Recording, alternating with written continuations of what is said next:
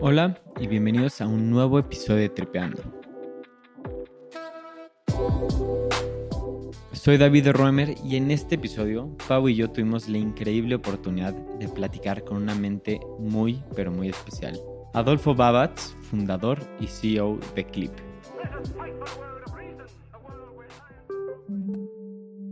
Clip ha revolucionado los pagos digitales para que comercios de todo tipo acepten tarjeta. Con productos súper innovadores y con un diseño espectacular, Clip ha liderado la revolución fintech en México, alcanzando el estatus de unicornio en el 2021. En este episodio, Adolfo nos cuenta cuáles son las concepciones erróneas que tenemos al emprender.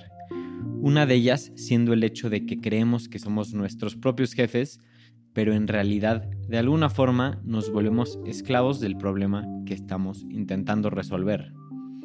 Igual nos adentramos a cómo visualiza las herramientas y lecciones que se lleva de cada etapa de su vida, como se etapa en el ITAM, su chamba con Luis Telles, su maestría en MIT, su paso por PayPal y ahora su camino en Clip.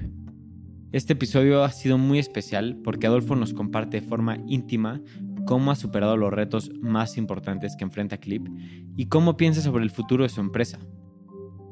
Es con muchísima emoción que te dejamos con Adolfo Babatz, CEO de Clip.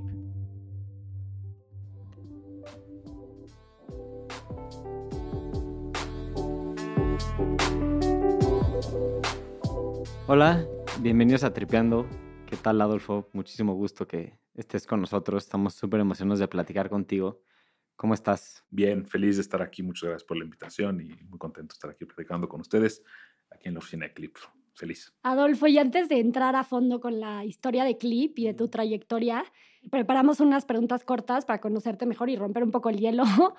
¿Cuál es una de tus historias de emprendimiento favorita? Hay varias. Te voy a dar una individual y una de compañía. ¿Ok? Un individual es obviamente la historia de Steve Jobs, que creo que esa es ¿no? muy cercana a todo el mundo. No es solamente por la última etapa, que fue la etapa del iPhone, sino porque él hizo algo que muy poca gente puede hacer, que es revolucionar tres industrias distintas por completo en distintos periodos de su vida. Y cómo pasó de un manager o un, emprendedor sumamente inmaduro, que le costó salir de la compañía, a lo que acabó siendo después. Entonces creo que hay un montón de lecciones aprendidas. Y ese es como persona y como compañía PayPal. PayPal, hay un libro magnífico que se llama The PayPal Wars, que es la historia de la compañía y cómo sale PayPal y cómo crece y después las implicaciones que tuvo. Muchísimas de las compañías de Silicon Valley tienen su origen en PayPal. Clip igual, de ahí salió. Y por alguna razón PayPal es una compañía que ha generado un montón de compañías de gente que ha salido de ahí. Entonces creo que es una historia magnífica también. Sí, hablaremos de tu tiempo en PayPal porque es muy interesante. ¿Y cuál es uno de tus libros de emprendimiento que más te han ayudado? Mira, de el libro que a mí me marcó muchísimo cuando yo estaba en la maestría, cuando estaba en MIT. Es un libro que se llama Information Rules. Para aquellos exalumnos del ITAM que estén escuchando esto, les va a dar shakes ahorita que yo diga el nombre. El autor es Hal Varian, ¿okay? que es el Chief Economist de Google. En el ITAM, si mal no recuerdo, en ECO 3 llevábamos el Varian, eh, o ECO 4, no me acuerdo.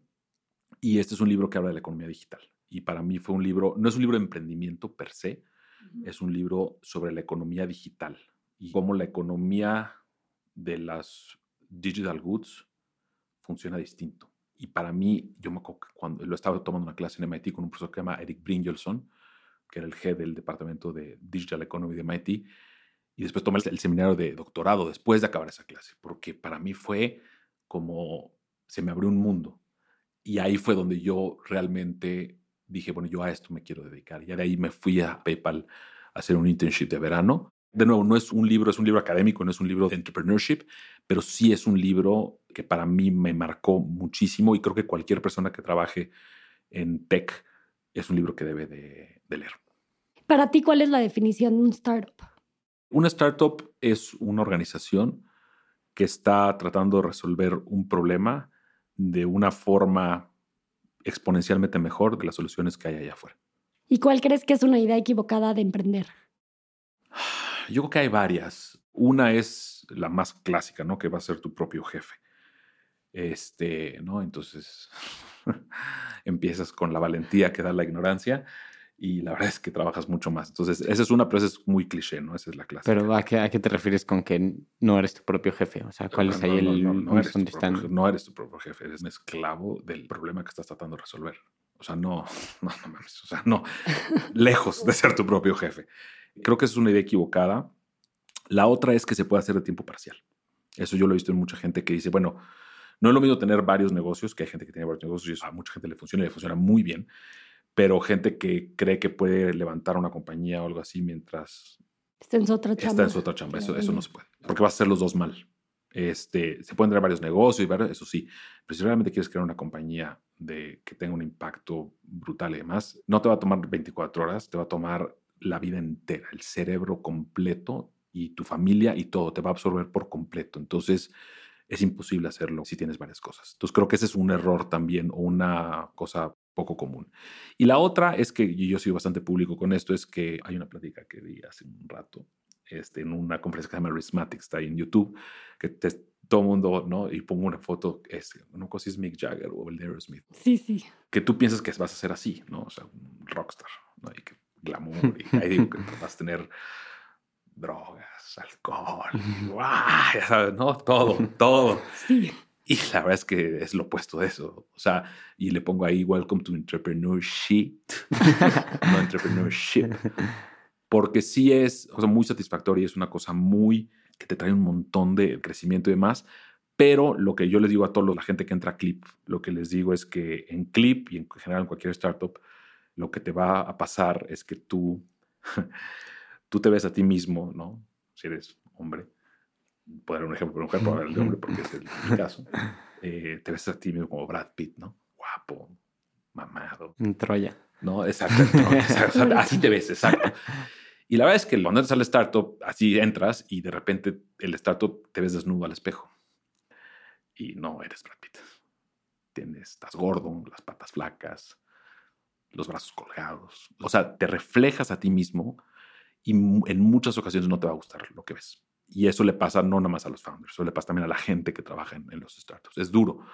Entonces creo que hay un misconception grande el pensar que la vida del entrepreneur es todo glamour y todo.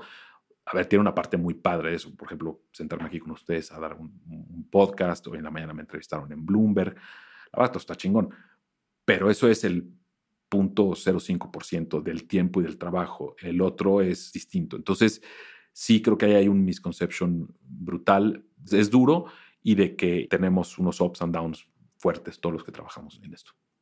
Y por último, ¿cuál es tu dinámica familiar y cómo es diferente a otras familias? Mira, mi familia es felizmente disfuncional, como todas las familias que son, todas son disfuncionales. Algunas son felizmente disfuncionales, otras son infelizmente disfuncionales. ¿ok? Creo que en nuestro caso, no somos cinco en mi casa. Igual, Este, en son la cinco. mía. Ah, bueno, pues no había, igual que en casa de mis papás, no había tele en casa de sus papás. Eh, Somos dos mujeres, tres hombres. Yo soy el más chico, por mucho. El que está arriba de mí me lleva cinco años. Yo, claro, fui un champañazo, clarísimo. Este, además nací el 23 de septiembre, entonces échale para atrás las cuentas. Son nueve meses, es el 23 de diciembre, entonces eso te dice algo. Este, creo que una cosa única de mi casa fue la forma en la que crecimos. Que por un lado teníamos un papá muy estricto, muy, muy, muy, muy estricto. Mi abuelo, su papá era alemán, mi abuela era de- del norte, de, de Monterrey, y creció en un lugar sumamente estricto y él con nosotros era muy, muy, muy estricto. Casi militar, te diría yo. Este, En todos los sentidos, académicamente, todos, socialmente. académico, social, la levantada en la mañana, la forma de comer, o sea, puta, mili- todo.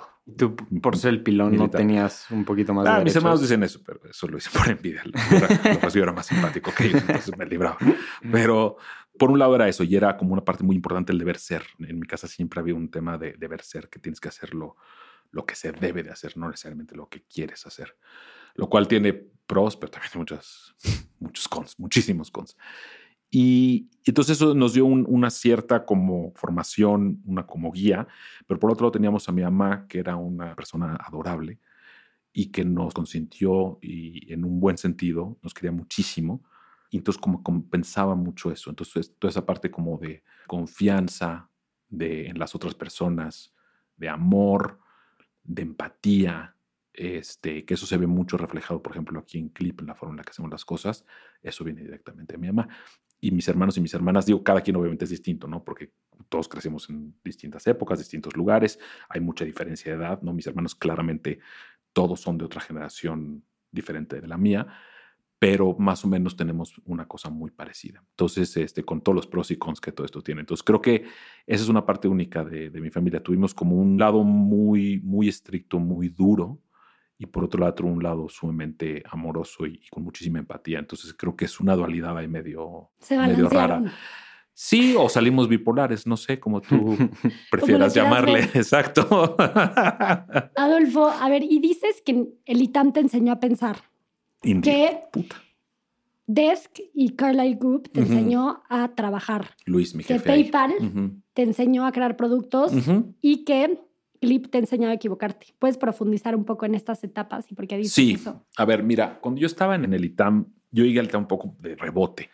Este, yo estuve primero en la Ibero y la verdad es que no me gustó y entonces no sabía qué hacer. Qué interesante, porque normalmente los casos, el sí, orden de las yo sé, yo sé, yo sé, pero a mí, a mí sí, sí, sí, sí, no sé, no sé, no me gustó, como que muy fresa, no sé, no me gustó. Entonces dije, no, la verdad es que no, esto no es para mí. El tema no era el Ibero, el tema es que yo no sabía qué hacer. O sea, el problema era ese. Este, entonces acabé un poco por default en el ITAM. Fui un par de clases, dije, pues está chingón, ¿no? Este, es muy buena escuela. ¿eh? Ya, me metí el deber ser, ¿no? Hay que trabajar duro. Ya, entré. Y lo que yo siempre digo es entré a la carrera equivocada, pero a la universidad correcta. Y lo digo porque realmente sí las bases que te dan son muy buenas pero mi carrera no me disgustó porque ves que hay mucha gente que estudia una carrera y le caga desde el día que entran a selección. A mí no, pero tampoco me fascinó. ¿okay? Y eso lo descubrí ya muchos años después. Entonces me fue, pues ahí más o menos bien. Hay uno más del montón en la universidad. Ahí conocí a mi esposa, que ella es politóloga ustedes son del ITAM los dos, todos saben que los politólogos es como la banda alternativa de la escuela, bastante más divertidos que los economistas, que los administradores y demás, que los abogados, obviamente también. Este, y la fueron años maravillosos. A mí también me costó muchísimo trabajo. Sí fue, para mí sí fue un, o sea, salir de la universidad, lo digo entre broma y broma, pero la última vez que soñé que no había acabado las materias fue hace como un mes.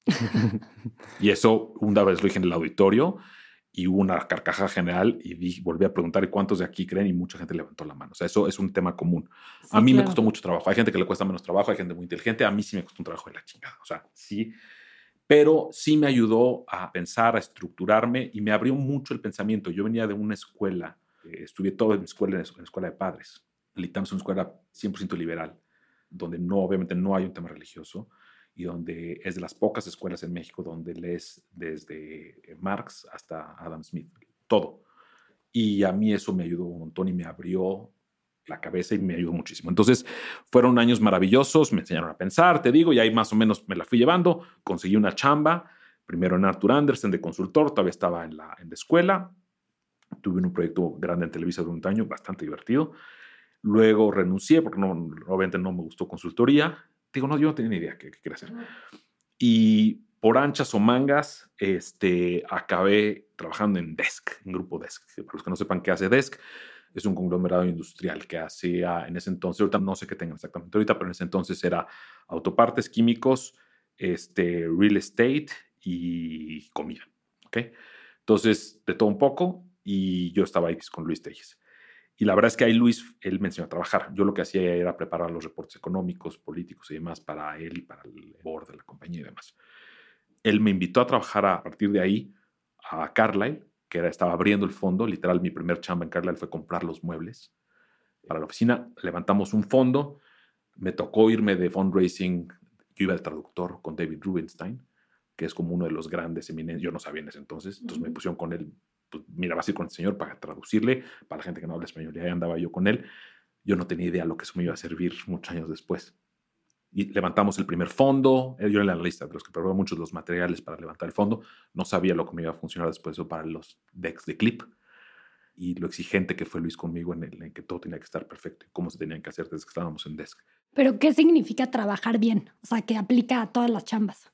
A ver, significa que cuando hay que resolver un problema, lo resuelves. Como puedas.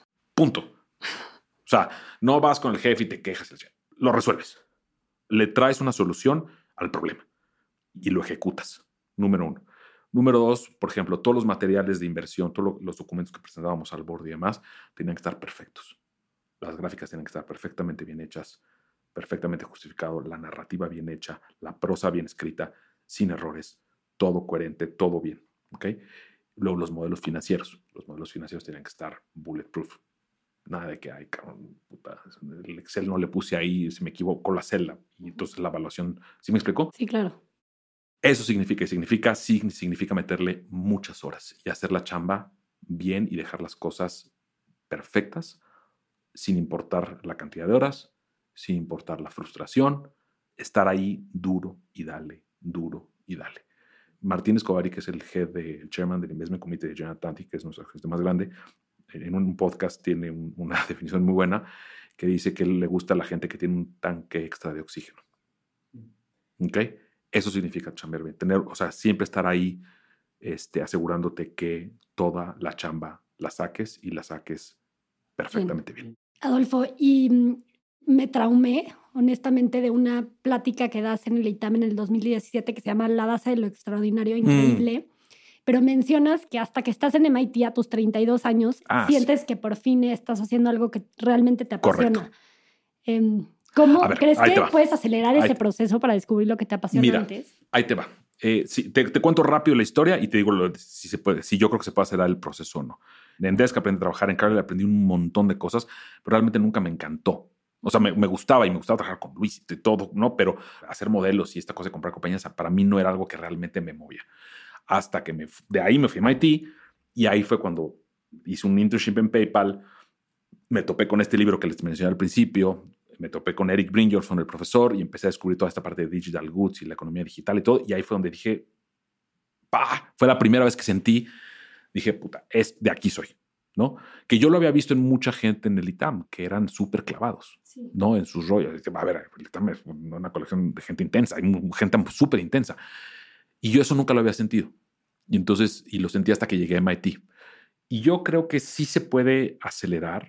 Yo creo que hoy hay mucho más conciencia en las preparatorias, los papás de las personas que están hoy en prepa o empezando la universidad, claramente ya son de otra generación de la que eran mis papás. Entonces creo que hay una conciencia mucho más presente de que es importante encontrar algo que te guste, ¿no? De estudiar algo que te guste más allá de tema económico y más, algo que realmente te apasione. Hay una cosa que tenemos en contra en el sistema educativo en México, que es cuando sales de la prepa, tienes que escoger una carrera. Y a los 18 años escoger si vas a ser abogado o ingeniero o doctor, está cabrón. Nadie realmente lo sabe. Hay muy pocos que yo, yo les llamo seres iluminados que saben hacer eso. Yo- Lola tiene una, Lola es mi esposa, una muy amiga que se llama Gaby, que ella desde niña dijo que iba a ser veterinaria. Y dicho y hecho, Fue. de nadie.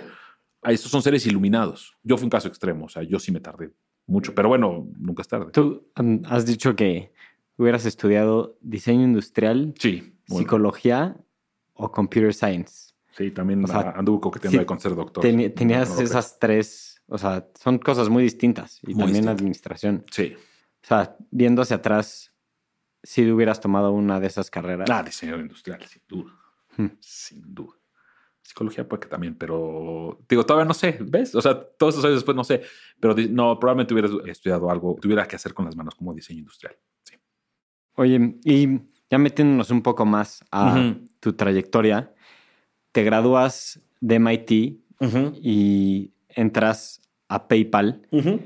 ¿Nos puedes platicar un poco de tu experiencia en PayPal? Porque también has dicho que ha sido una de las mejores decisiones de tu vida. Sí, ahí me monté en mi burro cuando estaba en MIT, porque cuando entras a la, maestría te buscan obviamente las consultorías, los McKinsey y los Goldman Sachs y todo. Dije, no, yo ya esto te lo mato, eso ya no quiero nada de eso. Oye, ¿pero qué quieres? No sé, cabrón, pues ya sé qué es, por lo menos eso ya sé que no quiero. Entonces me buscaban y no fui a ni una sola entrevista, ni una sola. Acabé en PayPal de milagro porque en enero, después del primer semestre, nos fuimos a un tour de Silicon Valley. En ese entonces ir a trabajar a Tector, esto es 2007, o sea, no era muy sexy. Entonces, este, por casualidad, acabé platicando ahí con un, un tipo colombiano ahí en PayPal, que eventualmente fue mi jefe, Fernando Moreno, un tipazo. Y me dijo, pues aplica para el verano, hombre. Necesitamos un estudio de e-commerce para América Latina. Pues va, apliqué, entré, nos fuimos lo yo para allá, estuve feliz todo el verano, dije, pues ya, regresé a MIT, me hicieron la oferta full time, firmé. Entonces el segundo año lo único que hice fue meterme a las clases que me gustaron. Me fui al Media Lab, me fui a la escuela de ingeniería, me fui a la escuela de economía, tomé clases de todo y de nada. Maravilloso, porque ya tenía chamba. Entonces hice lo por primera vez lo que realmente yo quería hacer, no lo que debía de hacer. Entonces, bueno, regreso a PayPal ya full time. Fui el empleado 3 para América Latina. Este, estaba Fernando, el product manager, se llama John Ping, que hoy trabaja aquí en Clip. Sí. este, y Mark, el de ventas, un gringo colombiano, buenísima onda. Entonces éramos nosotros nada más y la verdad es que fue una experiencia maravillosa porque a mí me contrataron para abrir México. Estuve también involucrado en la apertura de Brasil, pero realmente abrir México. Entonces todo lo que había que hacer pasó por mis manos. Contratos, traducir, el, o sea, traduje el sitio, campañas de marketing, la conexión a los bancos, pero yo no tenía esa idea de sistemas de pagos. Entonces fue como un... ¿no? Y viviendo ahí en San José, bueno, nosotros vivíamos en Mountain View, después en Berkeley, porque mi esposa entró a estudiar allá, pero bueno, todo ahí en el Bay Area todo. Y la verdad es que fue una gran decisión porque, digo, me, estaban buscando muchos de los bancos y los consultores, igual que a todos los graduados, y obviamente iba a ganar mucho más dinero. Yo me fui ganando mucho menos dinero que el promedio de mi generación. Pero dije, a ver, Lola y yo estamos recién casados, no tenemos hijos. Dije, ya, ching su madre, por una vez haz lo que realmente quieres. Y mira lo que acabó pasando. Fue una muy buena decisión. O sea, sí me costó trabajo porque sí la tentación de, pues, de que iba a ganar mucho más lana y todo. Y Tech no era sexy en ese entonces y pagos menos. O sea, PayPal era una compañía bastante oscura. O sea, era parte de... siendo parte de eBay, ¿no? Sí, era parte de eBay y era... Y nada más para darnos una idea que hace cuánto fue. eBay era más grande que Amazon. Sí. Wow. O sea, hace rato. Sí, ya, ¿no? Entonces, PayPal era unos casi de nicho y los sistemas de pagos en ese entonces también eran una cosa como, ahorita es como sexy y todo. En ese entonces no, era una cosa súper rara. Pero la verdad es que fue la decisión correcta y una gran decisión. Este, y a PayPal aprendí un montón. Y entiendo que cuando estás en PayPal, durante un año también te dedicas a estudiar el comportamiento de las remesas, bueno, de las, de las personas mandando dinero a Estados Unidos, a México y República Dominicana. ¿Qué es lo más interesante que descubres en esta investigación y qué acaba siendo fundamental para crear Clip? ¿O qué, de, qué aprendes ahí del comportamiento? Sí, ahí, ahí fue una cosa curiosísima, porque ya habíamos lanzado México, ya estaba abierto, ya estaba operando, ya estaba contratado el equipo local yo me había mudado, me había movido a un rol de Product Development del, consumidor para América Latina. Y en una junta me topo ahí con un tipo bastante particular que se llamaba Hisham, un egipcio que mide, como dos metros, calvo.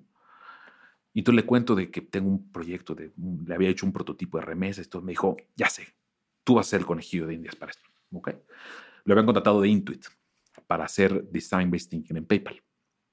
Entonces me dijo, vamos a hacer este proyecto juntos pues órale, va. Y durante casi un año, te digo yo, no me corrieron de milagro, porque yo, yo tenía que hacer otras cosas, pero yo me la viví en los centros de remesas y me iba a San Francisco y veía cómo entrevistaba gente y puta, me la pasé de poca madre. PayPal tiene dos patentes por esa chamba. De ese equipo salieron gente súper exitosa. Estaba un tipo que se llama José Fernández de Aponte, que después se fue a BBVA y ahorita regresó a PayPal y es el jefe de cripto de PayPal. Luego está mi queridísimo Liron Damri, que es un israelí que se regresó a Israel y puso una compañía que se llama Forter, que es una de las compañías de manejo de fraude más grandes del mundo. Es, también es un unicornio. Y estoy yo también. Entonces, como que se juntó un equipo muy padre.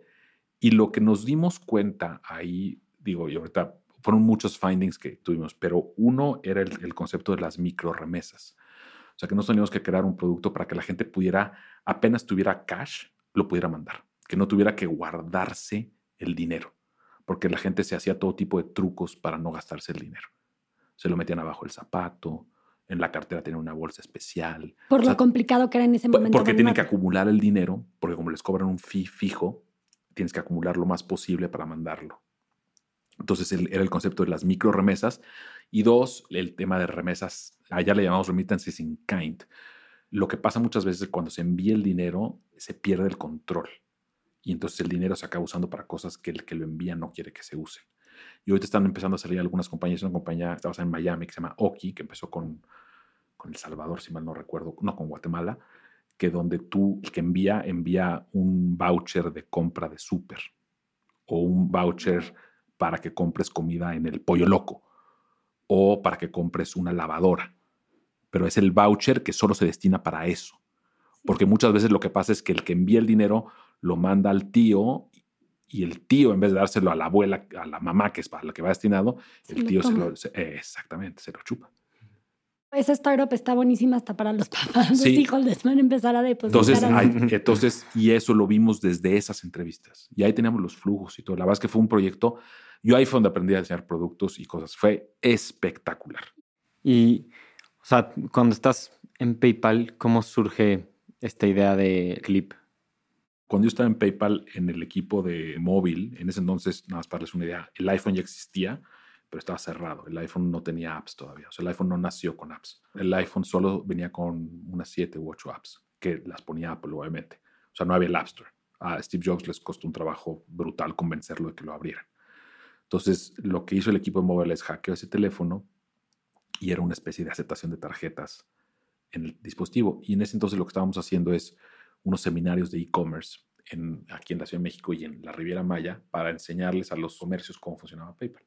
Y llevamos este producto y la verdad es que ni nos ponían atención en la parte de e-commerce y querían usar este producto. ¿no? Ya cuando regresamos a San José, yo la verdad es que yo no tenía idea de lo que estaba haciendo porque venía entrando a sistemas de pagos. La verdad es que yo no pude hacer un caso muy bueno del producto. Y ya, se quedó en eso y como al año salió Square en Estados Unidos. Este, y Square fue un boom espectacular. De hecho, mi product manager, que estaba ahí conmigo, el que ahora trabaja en Clip, se fue a trabajar a Square. Okay. Este, y entonces pues, vimos esa cosa que, maravillosa que crearon. Y este, entonces de ahí llegó la idea de decir, esto, esto teníamos una cosa muy parecida. Empezamos a recibir mucho feedback muy bueno de los comercios en México y ya se probó que esto tiene patas para que se puede fondear, se puede eh, escalar y demás. Y entonces fue cuando un tiempo después yo decidí salirme de, PayPal y empezar Clip. Para abrir en México para algo parecido a Square. Para abrir en México, exactamente. Y ahora entiendo que Square entra a México, o tú te enteras al poco tiempo de que vas a lanzar en México, que va a entrar al mercado mexicano. Exacto. Mira, mi esposa y yo ya tenemos una niña y está embarazada de nuestro segundo hijo, de Federico. Y yo tenía como tres días de haber renunciado y estaba chateando en Skype, imagínate. Skype was a thing con una amiga que nos había ayudado a hacer la traducción del sitio de PayPal. Pero ella solo traduce español mexicano. Me escribe en el Skype, corazón, ¿cómo estás? No sé qué, estoy fascinado donde estoy trabajando. Tú estarías aquí feliz. Le digo, pues, ¿dónde estás? Dice en Square. No. no mames. ¿Cómo que en Square, cabrón? No, y yo con Lola embarazada y pagando el seguro de nuestra bolsa y no tenemos un centavo. Entonces, lo que yo he dicho muchas veces, si yo fuera, hubiera sido medianamente responsable, me tendría que haber regresado a PayPal y pedir que me aceptaran de vuelta. Pero bueno, un poco, ya sabes, de esas cosas que se te olvidan, se te olvidan, entre comillas, y pues ya me seguí chambeando y eventualmente no entraron, ¿no? O sea, nunca entran. Nunca entran a México. Lo que pasa es que el mercado mexicano es bien complicado. Operar en México, casi cualquier cosa y los sistemas de pago son muy complicados. Es una industria que está muy concentrada. Las reglas de Visa y Master no operan. Es un sistema cerrado. No es un sistema abierto como el que hay en Estados Unidos distribuir es muy complicado, el fraude es muy complicado, es muy alto también. O sea, tiene muchas barreras de entrada y entonces cuando empezó a ver todas esas cosas, dijo, ¿sabes qué? Mejor me voy a Canadá y abrieron Canadá. Ellos tenían otras 50 cosas que hacer. Entonces, esa parte se subestima de forma brutal. Después, los bancos en México, todos trataron de sacar un clip. Ya se nos olvidó, pero hace, en 2017, todos traían un clip.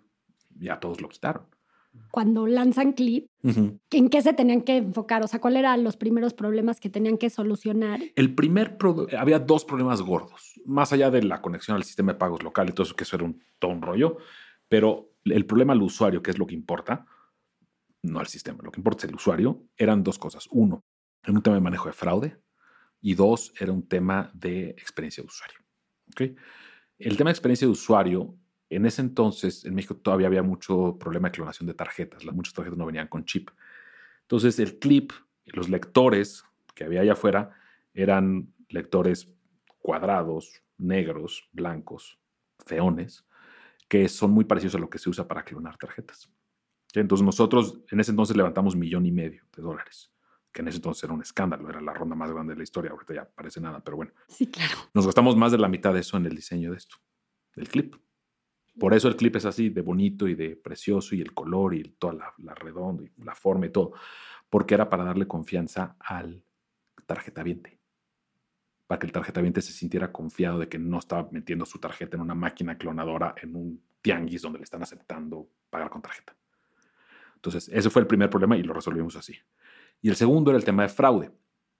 Como les dije, todavía en ese entonces muchas tarjetas no venían con chip y nuestro primer lector no venía con chip. Los lectores de chip son mucho más caros porque tienen que tener un motherboard, tienen que venir certificados, es, un rollo. Entonces dijimos, puta, ¿cómo le vamos a hacer? Porque entonces cualquier persona que clone una tarjeta los hubiera podido empezar a pasar en los clips. Entonces ideamos una forma bastante sencilla, pero buena, de esto. Dijimos, mira, a lo mejor un fraude sí nos van a pasar, pero si nosotros cuando tú pasas la tarjeta en el clip, el comercio le pide su número de teléfono al cliente y nosotros le mandamos un mensaje de texto al cliente y entonces tiene que meter ese código que le llega en el teléfono. A ver, no hay un tema de seguridad, o sea, lo único que hay es que te evita el fraude en escala masiva porque entonces tienes que tener muchísimos teléfonos, muchísimas tarjetas y muchísimos clips. Si empezamos a ver que empezaba a correr los mensajes, de, le poníamos un freno a la transacción. Y con eso, en lo que sacábamos el lector de chip y todo, y las tarjetas Amex, que muchos años se tardaron todavía en tener chip en México, las operamos durante mucho tiempo así. Y era un problema porque, o sea, le mete fricción a la transacción, entonces que la transacción sea rápida y demás. Esa fue una de las razones por las cuales Square no entró a México. Y nosotros lo resolvimos con ese tweak nada más. con ese tweak y that's it. Y con eso, ¡pum! Y aparte, ya una vez que lo di cuentas, es como, sí, obvio, suena muy obvio, ¿no? Pero te rompes la cabeza en ese momento. No, no, ahí no sabíamos ni qué hacer, no, porque si escalábamos esto, nos iban a encuerar en dos semanas y íbamos a deber medio millón de pesos de fraude. Wow. Y hablas que el 2015 fue un año muy difícil para Clip. Entiendo que el 98% del equipo, que no sé cuántos empleados eran en ese entonces, se van o los corren. ¿Cómo cambia la compañía a raíz de esto y cómo fue esta etapa para ti? Sí, mira, yo creo que fui un muy mal CEO de early stage y un, un CEO medianamente bueno ya de growth stage. En las primeras etapas fue muy complicado porque uno no estábamos creciendo lo suficientemente rápido. Yo había estado muy necio, como venía de PayPal, solo crecer con un modelo en línea, o sea, de distribución en línea. Y en ese entonces en México eso no funcionaba. Se necesitaba un modelo híbrido, que pero me tardé dos años en darme cuenta como que me tendría que haber dado cuenta antes. Pero bueno, sí crecíamos, pero no crecíamos lo suficientemente rápido. Entonces, el tema de financiamiento se estaba complicando. Square no estaba pasando por un buen momento. Entonces, los VCs, como saben, toman mucho ejemplos de otros lados para ver en dónde invierte. Entonces, se estaba complicando el tema de fundraising de forma importante porque no crecíamos. Uno. Y dos, la parte más importante, y esto es una cosa que también le digo a todos los founders y demás, lo más importante de la compañía es la cultura. Y es lo que normalmente dejamos de lado. ¿Por qué? Porque estás tan ocupado con esto como el fraude, que si la experiencia de usuario, que si te conectas al sistema local, que el fundraising, las 80 mierdas que tienes que hacer, que eso se te olvida. Deja tú, lo dejas de lado, se te olvida. Y es la parte más importante. Yo cometí muchos errores de contratación, muchos errores de cultura. Finalmente, un poquito me arreglé la cabeza. Tuve la fortuna de, de contratar a una persona muy buena que es Miriam, Miriam Cosío, que ella venía de Amex con base en eso empezar a ajustar las prioridades de la compañía, porque también estamos haciendo 80 cosas, en vez de hacer una, estamos haciendo 80 cosas, ajustar las prioridades, ajustar el modelo de distribución y lo más difícil y lo más importante, ajustar la cultura de la compañía. Entonces, para mí fueron años muy complicados. Personalmente, fueron años muy difíciles, sobre todo la segunda mitad de 2014 y la primera mitad de 2015, pero creo que tuvimos varias hay aciertos, ¿no? Cosas que realmente me ayudaron mucho. Uno fue el tema de que yo me di cuenta que la distribución en línea no iba a funcionar y que tuve en alguien como Miriam, alguien que pudo ejecutar un tema de distribución físico. Empezamos a vender en Sams y en algunos otros y ahí es donde fue el boom. Entonces eso fue uno. Y dos, tuve el apoyo de eh, algunos de los fondos que ya estaban metidos en Clip, ¿no? Entonces con eso, bueno, así que nos agarramos las manos y, y sacamos. Pero sí, fue como un año y medio bien complicado. Me interesa mucho el tema de cultura porque siento que se cree que tienes que dedicarle muchísimo tiempo y que se vuelve un poco el estar encima de las personas. O sea, si te encargas de cultura, se vuelve un poco el estar pendiente, ¿no? De cómo están todos los empleados de tu compañía, y que también se vuelve. Mira, la cultura es bien difícil. Es un poco como branding. Todo mundo dice que es, pero nadie sabe realmente qué es. Hasta que vas con la gente que sí sabe. Yo la mejor, de, hay muchas definiciones. Yo la mejor definición que he oído es la de Netflix, que lo que determina la cultura en la compañía es a quién contratas, quién se va y quién es promovido. Y de nuevo, hay otras definiciones, pero esa para mí es, porque es muy accionable. El problema de cultura es que es como el tema de branding, que es poco tangible, ¿no? Cultura es de nuevo el tipo de gente que traes, cómo se relaciona la gente, qué tipo de comportamientos incentivas, qué tipo de comportamientos desincentivas y quién es la gente que es promocionada y quién es la gente que toma el liderazgo y posiciones de liderazgo dentro de la compañía y cómo se relacionan unos con otros y eso incluido con accionistas. O sea, no nada más adentro de la compañía con accionistas, con autoridades y con, en el caso nuestro, que es una industria regulada, y obviamente con el mundo en general. Y no tienes que dedicarle mucho tiempo, pero sí tienes que ser muy claro. O sea, la cultura es como la enredadera en las casas. Si tú tienes una casa y le pones enredadera y la mantienes, te va a quedar preciosa la casa, ¿no? Pero hay que cortarla, hay que estar ahí poniéndole atención. Si dejas que la enredadera crezca como sea, se va a meter a las raíces y te va a tirar la casa. La cultura es lo mismo. Hay que poner los cimientos bien y estarla manteniendo. Alfo, un tema que se nos hace muy bonito de Clip es que literalmente puedes ver cómo personas que no están metidas en el mundo financiero están. Y sabemos que el tema de la igualdad y del privilegio es algo que a ti te mueve mucho. Te quería preguntar, o sea, ¿por qué es un tema que te mueve tanto y por qué te preocupa tanto? Y cómo a través de Clip has podido mitigar esto? Ya, mira, a ver, ¿por qué me preocupa tanto? Creo que dentro de las personas privilegiadas en el mundo, yo probablemente estoy en el punto 0001 más privilegiado. Creo que lo que muchas personas no se dan cuenta, o sea, que personas que son tan privilegiadas como, como yo he sido, es justamente de eso. no, no quiero decir de lo fácil, pero sí lo privilegiados que hemos sido en todos sentidos, que hemos tenido educación, que hemos tenido alimentos, que hemos tenido una familia que te quiere, que hemos tenido amigos, etcétera, etcétera. Hemos tenido una vida muy, muy buena. Y la enorme mayoría del mundo, especialmente en México y en América Latina, no tiene eso. Yo porque me di cuenta, no sé, pero me di cuenta. Por alguna razón, creo que viene mucho lo que decía yo al principio de mi mamá, del tema de empatía. Haber estudiado en MIT, me ayudó también. Luego en PayPal, obviamente también, ver la gente con la que yo trabajaba, lo que mucha gente tuvo que pasar para llegar ahí y que a mí eh, le tuve que chambear, pero tampoco me costó sangre. Sí, como que el contraste es muy evidente. Entonces, para mí eso sí ha sido, desde que empecé la compañía, una parte muy importante, un tema de justicia básico. Muchos de los problemas que tenemos hoy aquí en México, todo el desastre que estamos viendo en Estados Unidos con Trump y sus seguidores, tiene que ver con un tema de injusticia, de que realmente las condiciones no son iguales y que sí hay gente que nacimos a dos metros de la meta y hay gente que nació 100 metros antes de la salida. No 100 metros antes de la meta, 100 metros antes de la salida. Y yo creo que con un tema de una cosa de justicia un poco más básica, creo que el mundo tendría muchos menos problemas. En México tenemos un problema de justicia que está muy marcado además por el color de la piel. Es muy evidente. En el gobierno es menos evidente, en el gobierno obviamente mucho más diverso, ¿no? Este, las empresas privadas es muy evidente. Y en Clip lo que hemos tratado de hacer es lo que yo viví en PayPal, que es un lugar donde todo mundo tiene la misma oportunidad de entrar, uno, y dos, de desarrollarse profesionalmente. Yo fui muy feliz en PayPal y estoy profundamente agradecido con la compañía porque pude ser quien yo era por primera vez en mi vida. Y a mí es una cosa que hemos tratado de hacer. Es esa es una pregunta que hacemos aquí en Clip. en las encuestas, hacemos una encuesta todos los trimestres. La respuesta más alta, la calificación más alta que tenemos de todas, tenemos arriba de 8 en todo, pero en esta es prácticamente 10, que es en Clip yo puedo ser quien yo soy. Y eso es bien importante. Este, o sea, si tú cumples con tu trabajo y haces las cosas bien, que tú puedas ser y desarrollarte como eres. Entonces, no sé, es una parte que yo estoy muy orgulloso de Clip de la compañía, nuestros comercios. Hay, además un tema de negocio importante. ¿Por qué?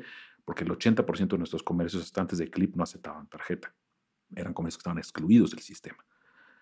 Entonces, ¿cómo puedes tú tener a alguien sumamente privilegiado como yo atendiendo o tratando de dar un producto a gente que es el opuesto, que no ha tenido esos privilegios? Desde el punto de vista de negocio tampoco hace ningún sentido. ¿Sí me explicó?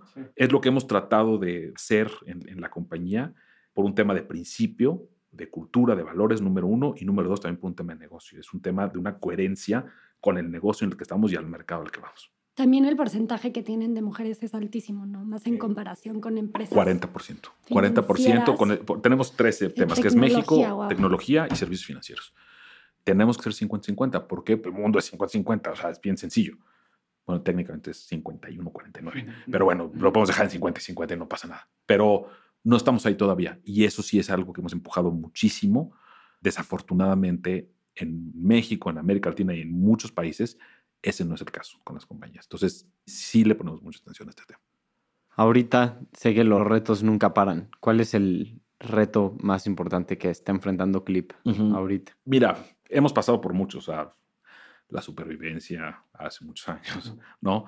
Levantar dinero, conectarnos al sistema de pagos local, o sea, tú, ¿no? Superar todas las pendejadas que yo hice, en fin, o sea, la verdad es que sí hemos pasado por muchas. Hoy yo te diría, lo que tenemos es el reto principal de la compañía, cómo mantenemos y mejoramos la cultura que tenemos para que podamos retener, atraer el talento que necesitamos.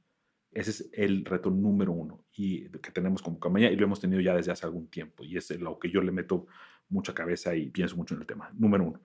Y número dos, los startups en general en todo el mundo están pasando por un momento complicado.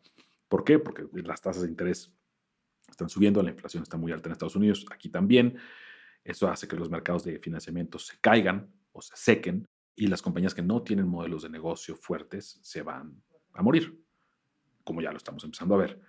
Entonces, el ambiente de financiamiento se complicó y eso hace las compañías que salgan de esto bien van a salir muy fuertes, pero en el camino se van a quedar un montón. Entonces, es una cosa en la que todos los startups de tecnología de todo el mundo, sin importar la etapa, o sea, desde seed hasta late stage, que es como está Clip, eh, es un reto que tenemos adelante porque el capital que está disponible para invertir va a ser mucho más exigente con los resultados que el año pasado fue una fiesta en la cual se- todo se aventó por la borda. ¿no? Entonces, ese es un reto que tenemos todas las compañías. Adolfo, y para finalizar ya la entrevista, quería preguntarte lo primero que se te venga a la mente con estos temas que son un poco más filosóficos, pero Ujú. primero dinero, ya que estábamos hablando, si está relacionado a todo esto. El dinero corrompe. El dinero corrompe personas, el dinero corrompe compañías y el dinero co- corrompe gobiernos. O sea, y tú lo ves. México, 82, descubrimos petróleo, nuevo rico y nos fuimos a la mierda. Venezuela, lo mismo. Las compañías cuando tienen demasiado funding, los excesos del año pasado, adiós. El que se gana la lotería de repente de la nada, ¡pum! ¿No? Es la historia de, de eterna. El dinero es un medio para que puede servir para muchas cosas muy buenas, maravillosas, pero el dinero sin restricciones es veneno. Amor, Familia, muerte. Descanso. Perfecto. Sí, está ya va Pues chilear. Oh, en paz descanse, ¿no? Digo, por, por por algo se dice así.